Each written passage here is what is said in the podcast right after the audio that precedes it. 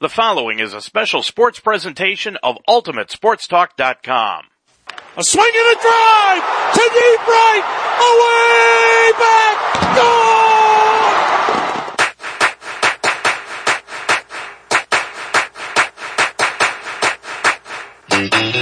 gone!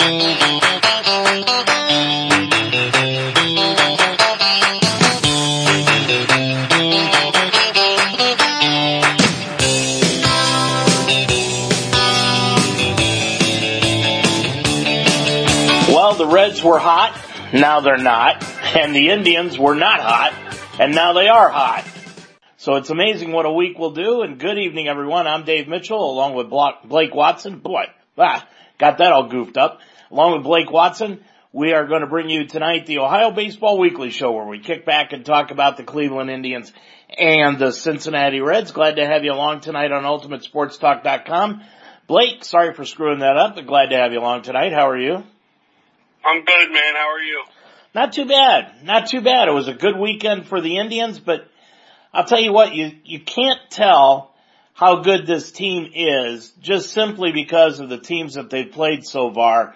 Uh, six games with Detroit and three games with the Tigers or with, uh, the Kansas City Royals. You really can't tell how good this team is, but they've gotten off to a pretty good start, which normally they haven't done under Terry Francona. So you got to be excited, especially the way uh, Reyes is hitting the baseball. I think they've found their center fielder in Amed Rosario, the way he's hitting the ball early in the season, and the bullpen, especially Clase, has really come through for the tribe. So a little bit there to be excited about, even though it is just the first two weeks of the season. Without a doubt. I mean, like you said, I don't think you can really, really say how good this team is. Um, they have the teams they've played are not very good. Um, I, I thought the Royals would be a little better than they've been. Um, I know they are four and three to start the year, so they're the, one of the only other teams in that division that over 500. Um, but yeah, it's, it's really difficult to say how good any team is, you know, nine to ten games into a year. Yeah, and, and when, especially when you, now tonight, the Indians are going to have a challenge because they're playing the team that both you and I thought would win the division in the Chicago White Sox. And the White Sox are throwing their, what would appear to be their four best pitchers against the Indians. And they're starting off with Dallas Keuchel tonight. The Indians are going to go with their number five starter, Tristan McKenzie. But I'll tell you what, this, this is going to be an interesting series because it's going to give you an idea, especially the next 10 games for the Indians because they not only have four games now against the White Sox in Chicago, then they immediately fly into Cincinnati and they're playing a three game set against the Reds this weekend and then they go home and they face the White Sox again in a three game series. So these next 10 games are really going to spell things out, I think, for the tribe and also, I think, for the Reds. How do you feel, Blake? Yeah, I think I, I agree with that for sure, especially with the tribe. I, I said going into this, uh, into this road trip, this West Coast road trip, which the Reds are never good on the West Coast, um, that we would find out a lot about this team. Um, and if they can find a way to finish this road trip all 500, anytime you can go on the, to the West Coast and finish a road trip 500 or better, you're, you're pretty happy with that trip. Obviously, you know, we're feeling a lot different about the Reds after the last two games versus the previous six. But that's baseball, man. I still think the Reds are pretty good. Um, they obviously got shut out yesterday, but I, you, you can't judge it based on one game, just like you couldn't judge them based on the six games prior. Um, the White Sox Indian series is a big one for sure for for this early in the year. Um, and it's one of those things, especially in baseball. You know, you may not win the game, but you want to play well. And if you if you if you see that they're competitive against the White Sox, that's really what you're looking for for the most part is, is to have competitive games. But again, baseball, man, it's so, such a crazy game that you can be, you can win by 15 the next day, one day and not score the next day. It's just, just the way the game is. So, uh, you know, it, it's so hard to make predictions of over uh, 10 games that, you know, you just can't really tell how good any team is right now. Yeah, both teams are in first place. The Indians are in first, a half a game in front of the White Sox in the American League Central. The Reds, even though they, they had a tough time in Arizona over the weekend, Blake, they're still six and three and they're a game up on the Cardinals and the Brewers in the National League Central. So obviously all is not lost, but now tonight they're moving into San Francisco and that, that should be a pretty good series with the Giants who are also six and three. Yeah, I think it will be for sure. Um, and you get, you know, that Reds get Castillo and Mahle to go in that series, so they, they should have, I'm not positive who the, uh, who the Giants were starting. I think it's, uh, Gausman in game two against Castillo and Cueto in game three you know, you got to think the Reds are a little bit better on the pitching staff side on those at least two of the three games. Game one will be Wade Miley um, for the Reds versus Aaron Sanchez, who's pitched really well so far this year, only one eight ERA, but um, so is Wade Miley. So that that one's kind of a toss up. Game two will be exciting. It's an ESPN late night broadcast, which is always fun. Um, and then the big thing for the Reds is next time through the rotation, Sonny Gray comes back. So that, that should be a big, big boost for them. Yeah, he pitched a simulated game over the weekend and the way I understand it, uh, he reacted very well to that. He pitched on Saturday. Now today is the day that they'll, they'll really test him as far as what he's doing, but, um, he, he may even start the first game against the, the Indians on Friday as I understand it. Yeah, that's kind of where I understand he's going to fall in line too. That would be Jeff Hoffman's start. And I mean, Hoffman again pitched pretty well, um, against Arizona. Not great, pretty well. I mean, he gave him a shot to win. The bullpen gave up really everything in that game. Um, so I'm not, I'm not sure that Hoffman's the guy I'd bump for, uh, for Gray. I might bump De Leon. Um, but either way, I think either one of those guys that get bumped is, is going to help the team at some point in the season. Blake, let, let's talk about the suspension to Castellanos. I think both of us are on the same page with this, that that was just an absolute abhorrent decision by Major League Baseball to suspend Castellanos for two games. They did that, uh, late Monday and he's appealing it, so he continuously gets to play until the Reds go into New York to take on the Mets later on in June. So, uh, your thoughts about it, although I pretty much know what you're going to say. it, it's a hundred percent ridiculous. Um, being the fact that he was not the aggressor in any any way, shape, or form during that fight. Um, he stood there with his hands behind his back for most of it. We've all seen the pictures. He, he did celebrate scoring, and he did, you know, give the left and go to the to the pitcher for the Cardinals. But he was ejected. I mean, if you want to look at it anyway, that was the suspension he should have served. That's it. He shouldn't have been suspended. He shouldn't have been ejected. Um, but for him to get two games, it'll likely get brought back down to one after after the uh, after the the appeal process goes through what it's supposed to go through. Um, and they'll likely schedule that on a day he would have been off anyway. Um, so it doesn't really affect him any at all. It's just another one in a series of terrible decisions by Major League Baseball and Rob Manfred in the, in the disciplinary committee for the, for the baseball. I'm not sure who the guy is that took over that job that Joe Torre used to have. Um, but it's, it's joke. It's, I mean, regardless, you saw on social media Cardinals fans calling it a joke. Um, and, and it's just, undoubtedly everyone agrees that it was completely the wrong decision. And there's just no, no, no way you can justify it. Guy didn't do anything wrong. I mean, it's ridiculous. Yeah, it, it's one of those situations where he was upset at the Cardinals anyway because he, he thought they were throwing at him. And, but he did it the right way. He took it. He came around to score, then just flexed his muscles at home plate on the pitcher that he accused of throwing at him.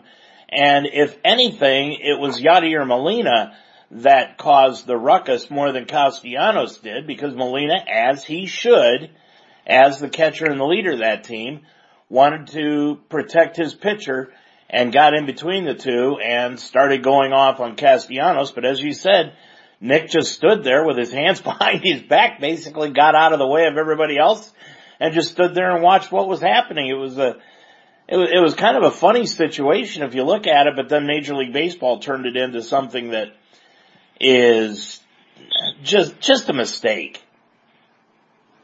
Yeah, there's just no way around it. It's your flat out mistake.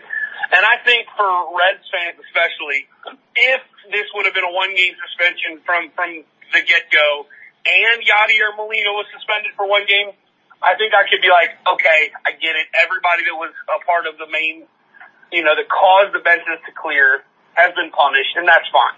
Um, I still don't agree with either of them being suspended, but I, I can see, I can justify it if both parties are being punished. The fact that Castellanos is the only one that was punished to the point of a suspension, and he was also fined, so were a few other people.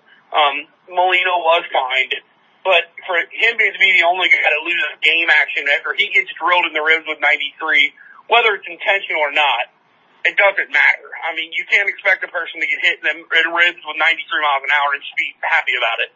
Um, I, I just don't, I don't, I, uh, the big thing for me is it can't, and I don't think it will affect the way that Nick Castellanos plays the game going forward, um, because the Reds need that edge.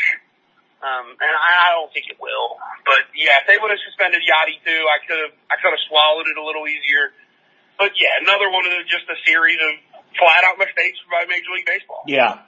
Blake, there's two players I want to talk about tonight on each team, and let's start off with the Reds.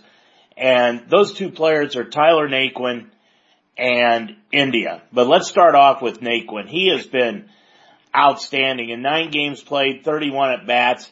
He's hit five home runs, which leads the, the Reds in home runs. He's got 14 RBIs. He's the only Red right now that has double figures in RBIs. He's batting 290 on the year. You know, I told you coming into this season, even before we started the show, Tyler Naquin was going to find a way into the lineup, no matter what. And he right now is doing exactly what the Reds need and what he needs to do in order to be an everyday ball player for David Bell.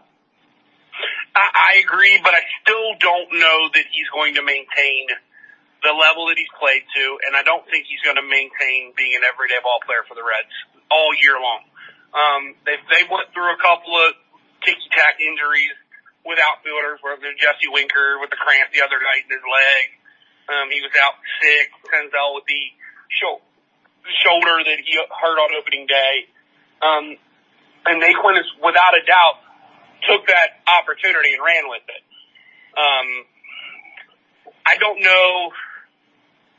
He, he's a really good outfielder. He's a great fourth outfielder for the Reds. Um, I just don't know when they're fully healthy who you sit to play him. Um, I don't. I would if it's me, I'm playing Jesse Winker above Tyler Naquin. That's just Jesse Winker was the Reds' best offensive player a year ago. Um, and Senzel has as much upside as anybody on the roster, and you're obviously not sitting Castellanos. So the only options to get him into into the lineup are getting creative once everyone's healthy, and I think he'll do a great job of getting giving those three outfielders days off here and there. Um, but I just don't see a spot where he's playing five of six games once everyone's healthy. Um, regardless, he's played fantastic he's much better than I expected be, and I always knew he could hit. Um, I didn't know he was as good of an outfielder as he is. Um, and you know, the crazy thing about those RBIs, he's doing that out of the leadoff spot, yeah. almost primarily. And he's obviously not a prototypical leadoff guy either. Um, but the Reds don't have a prototypical leadoff guy. Nick Senzel's probably the best guy suited for that but they're doing a good job of leaving him down in the order to be protected and not expecting too much out of him, who's still a relatively young guy. Um, he's got a lot of major league service time, he's been injured so much he's never really had a consistent, you know, four or five hundred at bats. Um, so I, you know, Naquin has done a fantastic job. I just, as they move further into the season, I just don't see where he gets those consistent at bats that that he's getting right now. Aha! Yet I do. I told you before we went on the air, I wanted to bring up an idea and I'm going to bring it up right now before we get into Jonathan India. But I've got a way for the Reds to get everybody in the lineup and take one guy out that is not, has not, I think Reds fans would be fine with this. You sit Joey Votto. You move Castellanos to first base and you play Naquin, Winker, and Senzel in the outfield and when, and when, uh, uh, Shoshani Ota- uh, how do you pronounce his name? Otano? Jumbo Akiyama. Akiyama, when he comes back, which will be, from what I understand, in just a couple of weeks, um, you've got that fourth outfielder. But Blake, I'm telling you, I'm I'm tired of hearing the stuff about Joey Votto that he's hitting the ball hard and he's hitting it right at people. He has done that now for the last three years. And He after a while, has it. and yeah, I mean, t- three years ago he had a pretty decent year. But other than that, I mean, he has been on the downslide of his career and he, he's a guy that I think they've either got to try to unload or sit him down for a while. I, I just, I, I just don't see a place in the world where that happens. Hey, I, I don't care who you are. If you are anything but the Yankees, the Dodgers, the Mets, you don't sit a guy making twenty million dollars a year. You just can't do it. Um, you also don't get rid of a guy making. You can't get rid of a guy making twenty million dollars a year if you can't pay a guy that much money to not play. Um, so that's just not. To me, I just don't think that's going to happen. Even Um, to the detriment of, of the way your team plays? I, I don't see it happening. Now, I would move Joey Votto in the lineup, but I don't take him out. And I, I, I would argue that he is hitting the ball harder than he's hit the ball in a long time. And he is a product of a lot of really bad luck right now. Joey Votto has 10 balls that he's hit that grade over 98 miles an hour exit velocity. Of those 10 balls, only two are hits. And if you hit a ball above 90 miles an hour, the expected on or batting average is almost 400. So he is definitely a product of, of some bad luck at this point in time. Now, Joey Votto will never be the Joey Votto of 2010, 2012, 2015. It's not going to happen. Um, but if Joey Votto is batting sixth, batting seventh, and he's hitting, gets finds a way to hit 270 and hits 20 home runs, you live with it. There's a whole lot of teams in baseball that don't get that out of their first baseman. Now, that doesn't justify his his pay scale, but that's already that's already in the bag. That, that you can't worry about what you're paying the guy. Um, but he, there's no way they move away from Joey Votto playing first base every day. It's just not going to happen. Well, and I, I think his hitting is affecting his defense also. Um, you've seen him play defense over the last couple of years, and his defense has gone downhill also.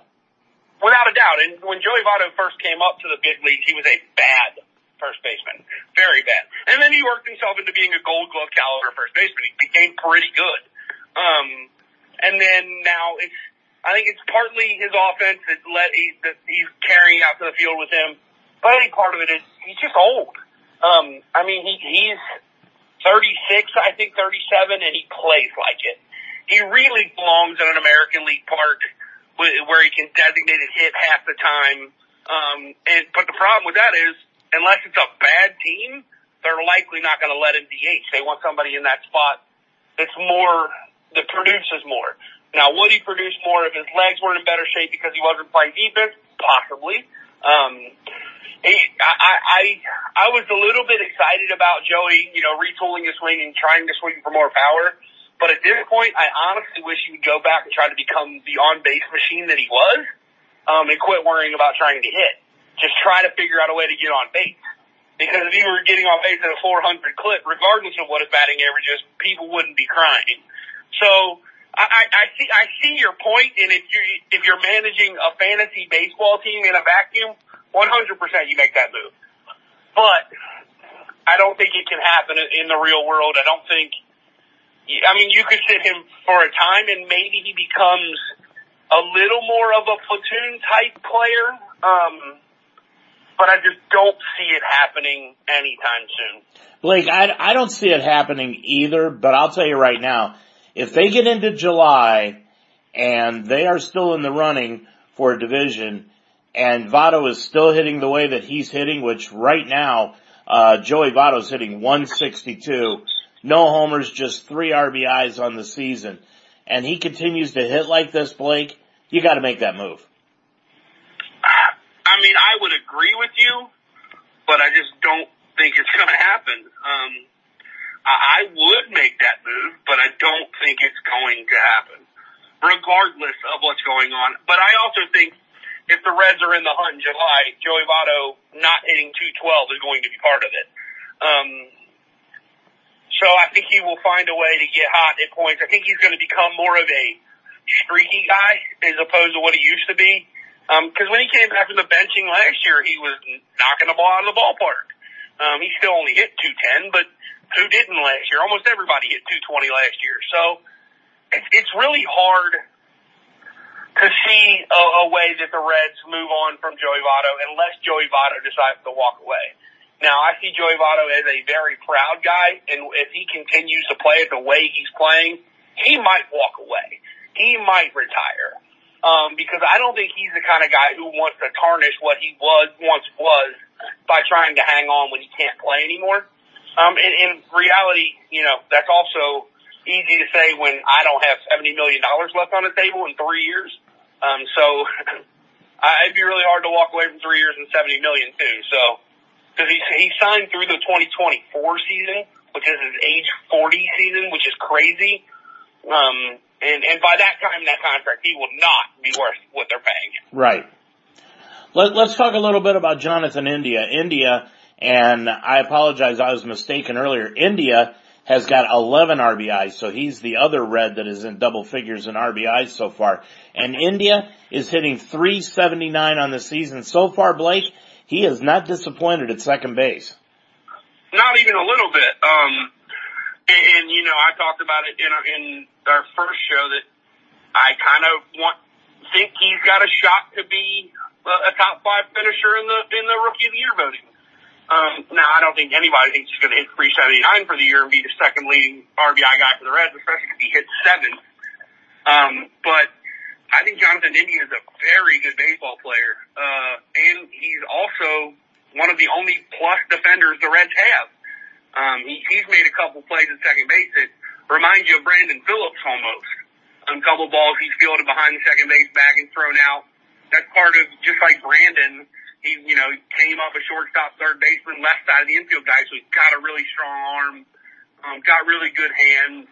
I, I really like. There's no reason to have any negative things to say about what Jonathan India has done, other than the fact that David Bell shouldn't sit him yesterday to play uh, Kyle Farmer. Um, I know he's looking for a way to get Farmer at bats, but uh, I, India's not the guy I sit at this point. Yeah, I, I never understood a manager that will take a guy out that is hot. And that's exactly what they did the other day, if you recall, when Naquin, uh, sat because Winker came back. I think I'd have found another place to fit Naquin into the lineup. When you got a guy that's hot, Blake, ride him. Well, yeah, the, the, the problem with that is Winker needed to get back in the, in the lineup, and Senzel was hot too. Senzel was coming off of a couple multi-hit games in a row. So if, if I if I got to, especially early in the year, if I got to make a decision on whether to play Senzel or Naquin, um, I want Senzel to feel better longer because I think he's more important to the future of the team than Naquin is. Um, that that being said, you know Naquin has a huge first half, and the Reds fall out of it. That's a trade chip.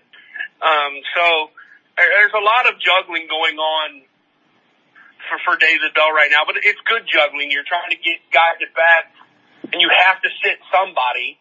Um, so, so you just make a decision and you roll with it. Now, Naquin did end up getting in that game because Winker got hurt, but it, it you know, I, I see what your point is, but I probably play Senzel and stick Naquin on that day. Then Naquin comes back and plays the next day. So, you know, it, it it's a, it, managing a baseball team at the highest level is a very difficult job. It's, and it's harder when you're playing well because you've got to find ways to continue to try to win.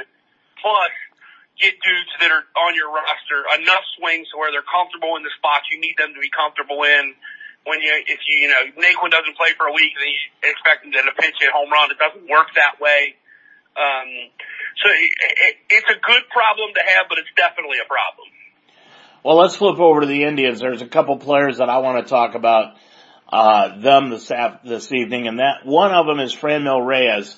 Reyes is the Indians' full-time DH, and he has gotten off to a solid start. Four homers, 70 RBI, or seven RBIs. Boy, if he had 70 after eight games, boy, that'd really be something. Um, and a 333 batting average. Reyes is doing exactly what I think the Indians wanted him to do coming over from Kansas City, and that's giving them the power right-handed bat. His problem has always been laying off the low and outside curveball, and so far this year, Blake, he's been able to do that and force the pitchers to go deep into the count, and he's put the pitchers into a fastball situation, and it is really paying off for him so far. He's been really the, the Indians leader as far as offense is concerned so far. Yeah, and he's still pretty young. He's only 25 years old, so you really don't know what he is yet. Um, so, so this could be the year that he becomes what they think he could become, or he could continue to go back and play to what his baseball card has been and be, you know, just a solid baseball player. And he's okay. He's fine. He's been fine his whole career. Um, but I think you're right. He's putting himself in the right position to succeed. That's the main thing, especially middle order of the bat. If you're middle of the order bat, you can find a way to hit fastballs. You're going to win more than you lose. Um, and you know, obviously winning more than you lose in baseball is hitting 300, not hitting 600. But, um, he, he's doing a fantastic job so far for the Indians. He's one of their bright spots for sure. Yeah. The other player I wanted to talk about was Amed Rosario. Now Rosario is one of the players along with Gimenez who came over from the Mets in the Francisco Lindor trade. And Rosario and Gimenez were both shortstops. Now, Rosario played second last year for the Mets and Gimenez played shortstop, but Rosario came up as a shortstop and is probably uh, as good, if not better at short than Gimenez, but because of the age difference, 25 and 22, you gotta go with Gimenez right now because the, the ceiling is higher for him, but Rosario has also got a high ceiling. The Indians went out and signed Cesar Hernandez to a two-year deal to play second base for them. So where do you put Rosario? Well, the opening popped up in center field and Blake, the last week in spring training, they, they tried him out in center field and it turned out to be a pretty good uh, experiment. And then the other night against Detroit on Friday night, they put him out in center field in his first major league game. And you know what the old saying is in baseball? When you've got somebody new, the ball finds you. And immediately against Detroit, Robbie Grossman hit a fly ball to deep center field and Rosario went back like an experienced center fielder and caught the doggone thing after taking his eye off the ball twice to run back to check where the fence was and ended up making a nice over the shoulder, over his left shoulder catch and getting it back in quickly. You know, Rosario, is he ever going to be a gold glove center fielder? Probably not. But right now, I think he is what the Indians need out in center field and, and even Jordan Luplow has been playing well. Luplow's hit a couple of homers. Rosario's hitting 250, but he's going to hit better than that. And Luplow's probably going to end up at about 250. But this center field experiment, I think with Rosario and putting him in the leadoff spot or Gimenez, it's turning out pretty well for the Indians so far. Without a doubt, it reminds you a lot of what the Reds did a couple years ago when they moved Senzel to center. Yeah. Um, the guy's always been an infielder, been an infielder his whole life, but he's athletic. Um, he can run, he's got good hits, he can spin, and if you can play shortstop at the major league level, you can play any position but catcher. Um, so that's, that's not hard. Center field, it, it's a lot of running, a lot of angles and things like that and stuff you don't see typically. But if you're athletic, almost anybody who's athletic can at least be an okay average outfielder. And obviously Rosario is athletic because he's been a big league shortstop. So he, if he can play shortstop, he can play center field. Um, and we've seen that with Senzel. Now, I do think Senzel is a gold glove capable center fielder. The guy's really good. Um, but, and that might be the case with Rosario too. He can run a little bit. He's very fluid athletically. Um, so you could see him turning into a plus defensive center fielder. Now, will he ever really hit? Nobody knows. Um, he hits enough to get to the big league, so, you know, you don't know if he'll hit enough to be a legitimate middle of the order kind of guy, but not everybody has to be. So I think Rosario in center field is a good fit for the Indians. He's a solid baseball player who's really athletic. who can make every catch a needs to make. Now, are there going to be growing pains? Of course. Are there going to be balls he misplays off the wall? Absolutely. But that's because he hasn't played outfield. So he'll figure it out. Senzel did it when he was a rookie, first year outfielder too, and now he's become a very good outfielder. So it, I think Rosario is a good fit there. I think it's a good move for the Indians. I don't believe they have really a center fielder of the future on their, you know, 40 man at this not, point. Not really. So maybe that is, maybe that's where he sticks. And, you know, if he wasn't good enough to overtake, I don't remember who the other guy's name is, it's center, it's shortstop. Gimenez. In, in, yeah, if he wasn't good enough to overtake Gimenez in New York, then he's probably, you know, in the right spot playing center field. Um, Cesar Hernandez is a solid second baseman. Yeah. Obviously, you know, he wasn't going to play third. So to get him in the lineup, find a way for that kid to help your ball club. Yeah, I love the idea. I love the, and I love when teams that aren't expected to be really good try things like that.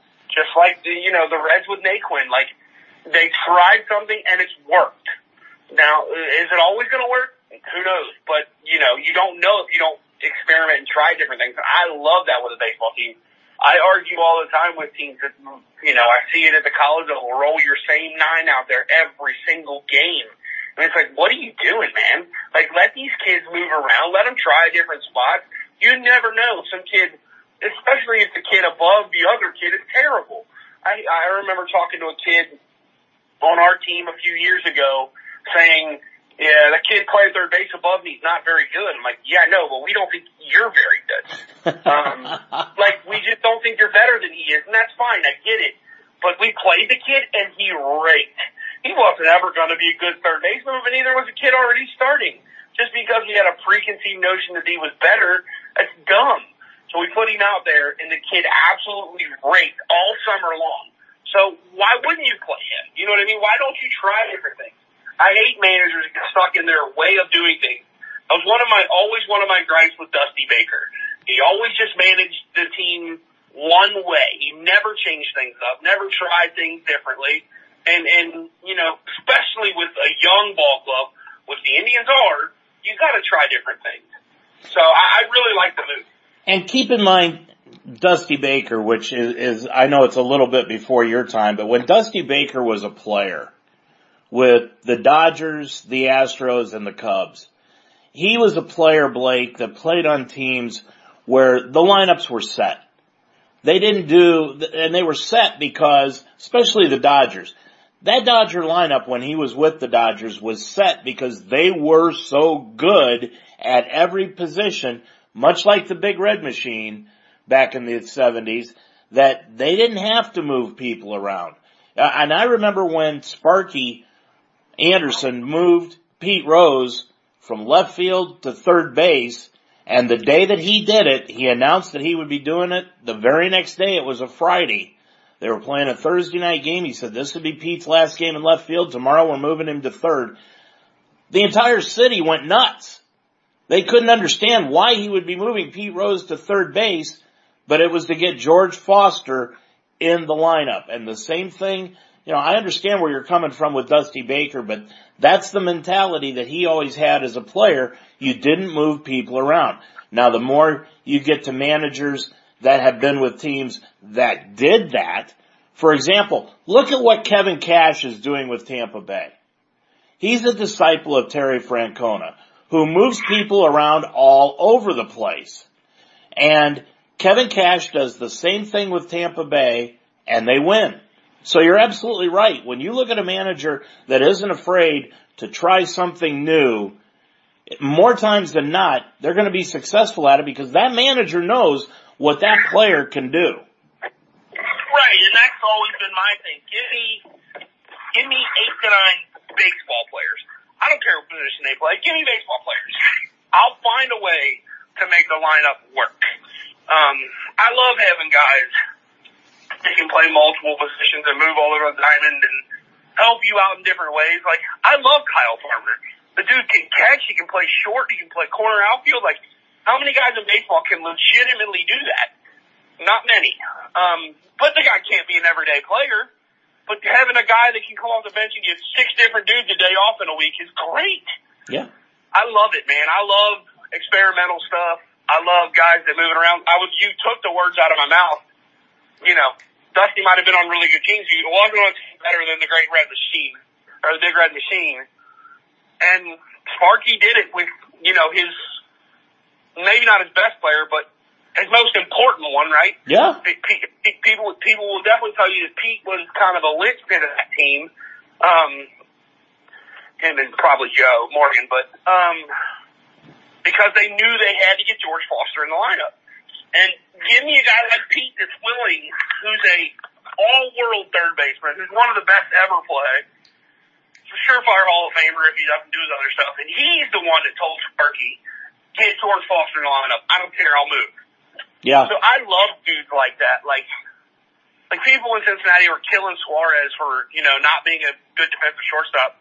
I love the fact that that guy is willing to go from being a very good defensive third baseman, who's one of the best offensive third basemen in baseball, and just say, hey, I'll move to short. It's best for the team. Let's go. Yep. And he's done a pretty good job outside of the first game of the season. He's made a couple of plays that are like, holy crap. Um, well, so yeah, I love dudes like that. Remember Cal Ripken Jr. Cal Ripken yep. Jr. came up as a shortstop, moved to third base because Baltimore had, and nobody will remember this, but a kid named Hardy that was playing shortstop for them that was an outstanding shortstop. And then they, Hardy just fell off the face of the earth and the Orioles were in dire need of a shortstop and they moved Ripken back to short. Now, Ripken could have pulled an ego trip and said, I'm never going to be able to break Gehrig's record doing this. I'm staying at third. He didn't. He moved to short because he knew that was for the betterment of the team. And there's a lot of other players that have done it also. I mean, you can go all the way back to Babe Ruth who moved from the mound out to right field because he knew he was losing his pitching arm. So, I mean, there, there's a lot of other players. You know, Johnny Bench's last year moved to third base. Yeah, the best catcher that's ever played the game, right? Yeah, yeah. Moves to third base. Tony Perez. I mean, you want to talk about the big red machine and what they did.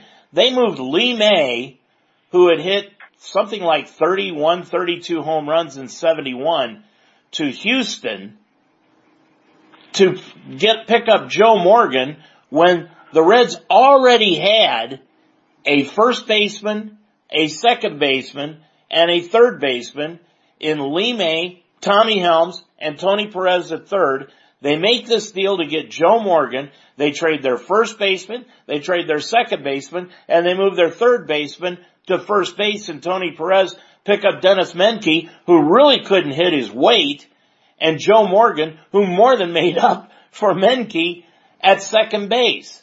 So I mean, it, it's a, it's an organizational thinking is what I'm saying, Blake. The, the Reds at that point in time, Bob Howsam knew that the team had gone as far as they could go the way they were built. They needed to make a splash and they made a splash with that deal and that's the trade that made the big red machine. But there are other teams that could do the same thing.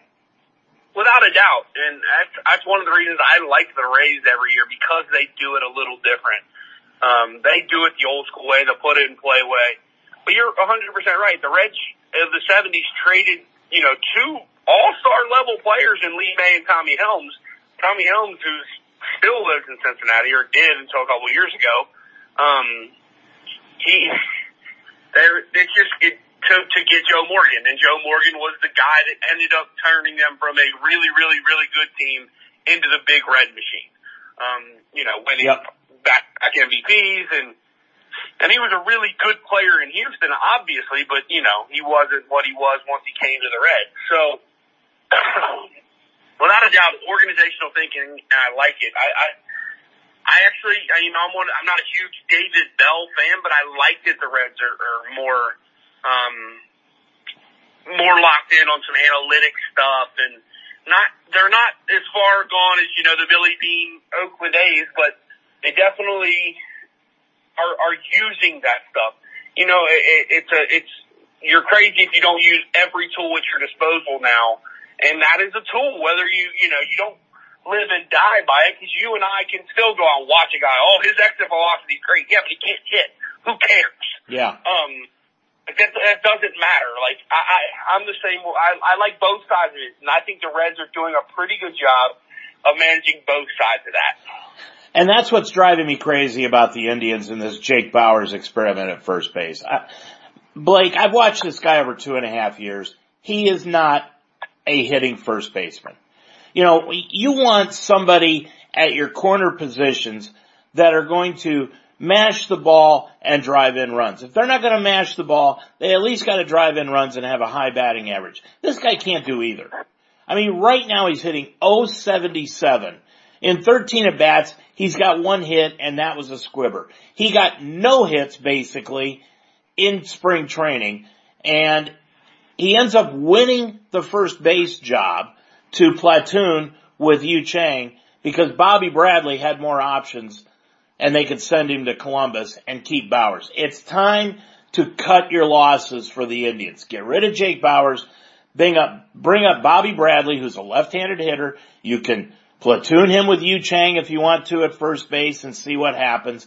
But that gives the Indians a lot more flexibility because Bradley can play the outfield, he can DH, Chang can play the outfield, he can play third, he can play short if have, if he has to. He's brand new at the position of first base. But you talk about guys that are flexible and can move all over the infield like Francona wants them. Bauers isn't that. But the other two guys, Bradley and Chang, are. I think it's time to just, you know, just fish or cut bait with Bauers and let's just get rid of him and move forward. Yeah, I mean, I, I, I can agree with you. I don't watch the Indians closely enough to know what they see in Bauers. Um, there, there's gotta be something there that they continue to give this guy opportunities. I don't know what it is. I haven't seen him. Obviously, we're not there behind the scenes. Um, but there has to be something. I, I don't know how that Terry Francona would continue to run a guy out there who just flat out can't play. Yeah. Um, even if they put him, you know, the, the management put him on the roster and told him you have to deal with it. I just don't see Terry Francona being the guy that plays him just because he's told to. Um, and I don't see the, I, I don't see the Indians front office telling Francona that he's got to play somebody. I see this as them just trying to get Bobby Bradley more at bats in the minor leagues. But there comes a time, Blake, where you, you just gotta throw a guy into the fire and let him either fish, you know, sink or swim. Yeah, without a doubt. And the big thing will be what happens in a month, right? If the Indians have a month where they go, you know, 20 and 10, or they have a month where they go 10 and 20. Um, what changes? What, what does the direction change? It, it, it comes back to what we always keep talking about every time we talk about the Indians. They're just they're rudderless, right? Is it time to blow it up or is it time to continue to try to win? And you know, they're above 500 now, so it looks like it's time to continue to try to win. Um, so do you want a guy cutting his teeth at the major league level? Probably not. Um, but if the guy above him, like we talked about a few minutes ago, is terrible, then what does it matter? Why shouldn't he just cut his teeth there because he can't be any worse? Um, so there's, ah, there's a bunch of different ways to look at it, man. I just still think the Indians as an organization lack direction and which way they want to go. Um, because in all honesty, you know, we talk about it all the time. I would be moving every piece that's useful to someone else that isn't named Shane Bieber right now. Um, I would try to get something out of every one of those dudes and, and start building for two years from now. Um, you know what I mean? That's, that's just, there's no, they're not good enough as currently constructed to win a world championship. I think they're in a different position than the Reds. Cause I don't think the Reds are either. But the Reds have been bad for so long. They have to be good, at least competitive to, to, to keep the fan base from losing every ounce of belief in that, in that organization. The Indians have built up enough equity within, with, around the fan base where if they had a couple years and they were transparent about what they were doing, I think it would be okay. Um, the Reds couldn't do that. There's no way if the Reds tried to. Now the Reds are 15 games out this year. They'll trade Castellanos. They'll trade Moustakas. They'll trade everything not bolted to the floor. Um, and, and probably should. Uh, but that's just because they're poor. Um, well, I mean, when you look I, at when you look at the Indians, Blake, um, the the fans already think that the Dolans are cheap and won't sign anybody anyway. And so it, it's a little bit of a different mindset in Cleveland than it is in Cincinnati because the Reds have proven that they'll sign people. Moustakas and Castellanos. They'll prove it. Yeah. Look at Votto for crying out loud. Right. You know, And I think though the, the difference is outside of that Votto deal, I think the Reds saw an opportunity when they signed those guys and thought they had a window of a couple of years they could compete. The, the Indians could have went out and signed whoever this offseason and does their window really get bigger? Um, unless it was a, you know, a legitimate, if they go out and sign Trevor Bauer back, that's different. That opens everybody's window back up. But if, you know, you sign some borderline type major leaguers, you know, how much does it really affect you? And the Reds broke it all the way down outside of Votto. I mean, they were really bad. They had that good run in 2010 through like 2014, 15 where they were pretty good. And they broke it down for two or three years. Then they saw, you know, a couple of young guys starting to, to pop. Suarez was hitting. Um, Senzel looked like the real deal. Winker looked like he's going to hit. So they went out and got some pieces to add to it. It kind of all started when they traded for Sonny Gray the year before they traded for Trevor Bauer. Um, that, that's where it all, their, their rebuild started to turn from a blow it up to an actual rebuild. And without, regardless, it, it, it has worked because they got into the playoffs last year and they seem like a team that's got a good shot to get into the playoffs again this year. Um, maybe a starting pitcher away, but who knows what's going to happen if Gray's healthy. Um, but I just don't, I think the Indians never set a clear directive on the way they were going. I mean, if you look back to that 15, 16 era Reds team, every player on those teams is gone except for Joey Votto. That's not the case. I mean, I know the Indians really don't have much left from when they were good. Jose Ramirez is really it. Um, but the, that's a piece that could have got you something. And I think there's, the Reds did screw up a little bit by waiting too long on some of those pieces. Aroldis Chapman trade they didn't get enough of. Johnny Cueto they didn't get enough out of. Um, well, their big mistake, their big mistake was the contract that they signed Homer Bailey to and let and let Cueto go. And what they Yeah. got, what they got for Cueto was just crap. Well, I, I I would argue that it it was, but two of those really good th- of the three left-handed arms, they were three legitimate top of uh, Kansas City's uh, farm system left-handed arms, and two of the three have been hurt, and one of them's out of baseball because he got hurt so bad. Um, Brandon Finnegan made a little bit of a comeback this year. Um, but Cody Reed was way down in the minors. He ended up pitching in the bigs a little bit, but he was never going to be what they thought he was. Um, so I think a lot of that trade was bad luck, and you know how it is. Anytime you trade for prospects, it's never a sure thing. Right. Um, but the the whole thing about that Homer Bailey trade, I, I I mean I agree with you, but I hate when people bring that up, the Homer Bailey contract, because they didn't want to sign Homer Bailey more than they wanted to sign Johnny Cueto. Homer Bailey came up for free agency before before Johnny Cueto. That's what boiled down to. They could have not signed Homer Bailey, but then there was no guarantee they were going to sign Cueto in a year anyway. So They could have signed, they could have signed Cueto to the same contract that they gave Bailey. And at the time, and at the time, Blake, I remember thinking this, Cueto was still a better pitcher than Homer Bailey was anyway. Oh, he was way better, but the, it was all about timing. It was all about timing because Bailey was up a year prior to Cueto. That's what it boiled down to. Um, and, and the deal that Cueto got when he became a free agent was much more than than Homer Bailey got. Right. But they could have offered Cueto the same deal that Bailey got and I bet he would have taken it. Uh, I mean, they could have a year early, but they didn't have to. They Right. didn't need to. They had him a year later. That, Um, that's, so it wouldn't have been the same thing. You- he signed when he signed with with the Giants. It was a six year, hundred and thirty million dollar deal. That wasn't nearly what Homer Bailey made. no, um, but, well, huh.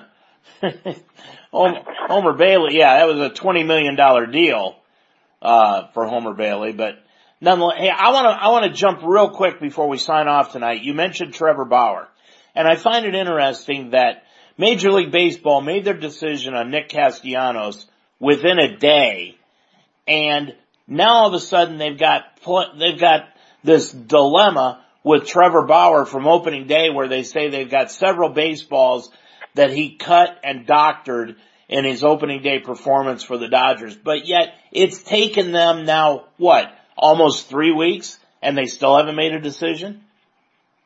It's crazy. Uh, and that's the whole point of them pulling the baseballs, right? Is to find out what they look like after the game.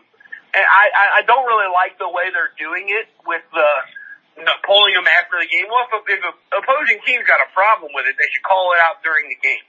Um, because who knows? Prove that he cut the baseball. Prove it. Prove that he is the one that put the pine tar on the baseball. I don't know how you're going to prove those things. Um, and they use so many baseballs nowadays. I just don't know. I don't like the way they're doing that. I think it should still be something that's handled on the field in games because if he's cutting the baseball in the first inning and the friggin' uh, Padres or whoever they're playing see it, he needs to be ejected. Like yeah. he needs to be kicked out of the game. Um, I thought he was doctoring baseballs last year. I really did. I didn't argue with it because he was pitching for the Reds and he wanted Cy Young. Um, but I I don't know. I think it's crazy how long it takes them to discipline those guys, but Castellanos gets suspended the next day. I I never thought he was doing anything illegal when he was with the Indians. I never saw anything even close to what they're accusing him of with the Dodgers. Um, and it, it's interesting. It's almost like now all of a sudden he's the highest paid player and they want a way to bring him down. That's well, it's not just the highest paid player. He's also extremely outspoken. Well, yeah. But you know what? He backs it up. For I, sure, but like the day they suspended Castellanos, one of the biggest tweets on Twitter was Bauer bitching about it. Um, and I love it that he, you know, even though he's not with the Reds anymore, he's still coming to the defense of his guys. But he will call out Major League Baseball right now, and they're going to find a way to screw him. That's another one that's like, did he really doctor the baseballs, or are they just trying to muddy his reputation? Um, because he is crushing them, the court of public opinion. Uh, I don't know. Yeah. It's, it's a difficult one. And I can tell you that if it's one with Trevor Bauer and they don't have legitimate concrete proof, you better watch out because he's the kind of guy that will sue the, the Major League Baseball. like, there's no doubt about it. Yeah. He will, he will not just take his suspension and shut up. Like, yeah. Yeah. It's the wrong guy to try to pull one over on is what I'm saying. I, I agree. This should be a pretty good series, series this weekend though here in Cincinnati between the Reds and the Indians. I'm looking forward to it. Without a doubt, I think it'll be a good one. Well, we'll talk to you on Monday, Blake. All right, Dave. Thanks, buddy. Uh, that's going to do it for tonight's show. Thanks for joining us here this evening. For Blake Watson, I'm Dave Mitchell. Join us again next Monday night at 7 and all the time on the archives on ultimatesportstalk.com. Until next week, next Monday night for Blake Watson, I'm Dave Mitchell. Have a good night, everybody.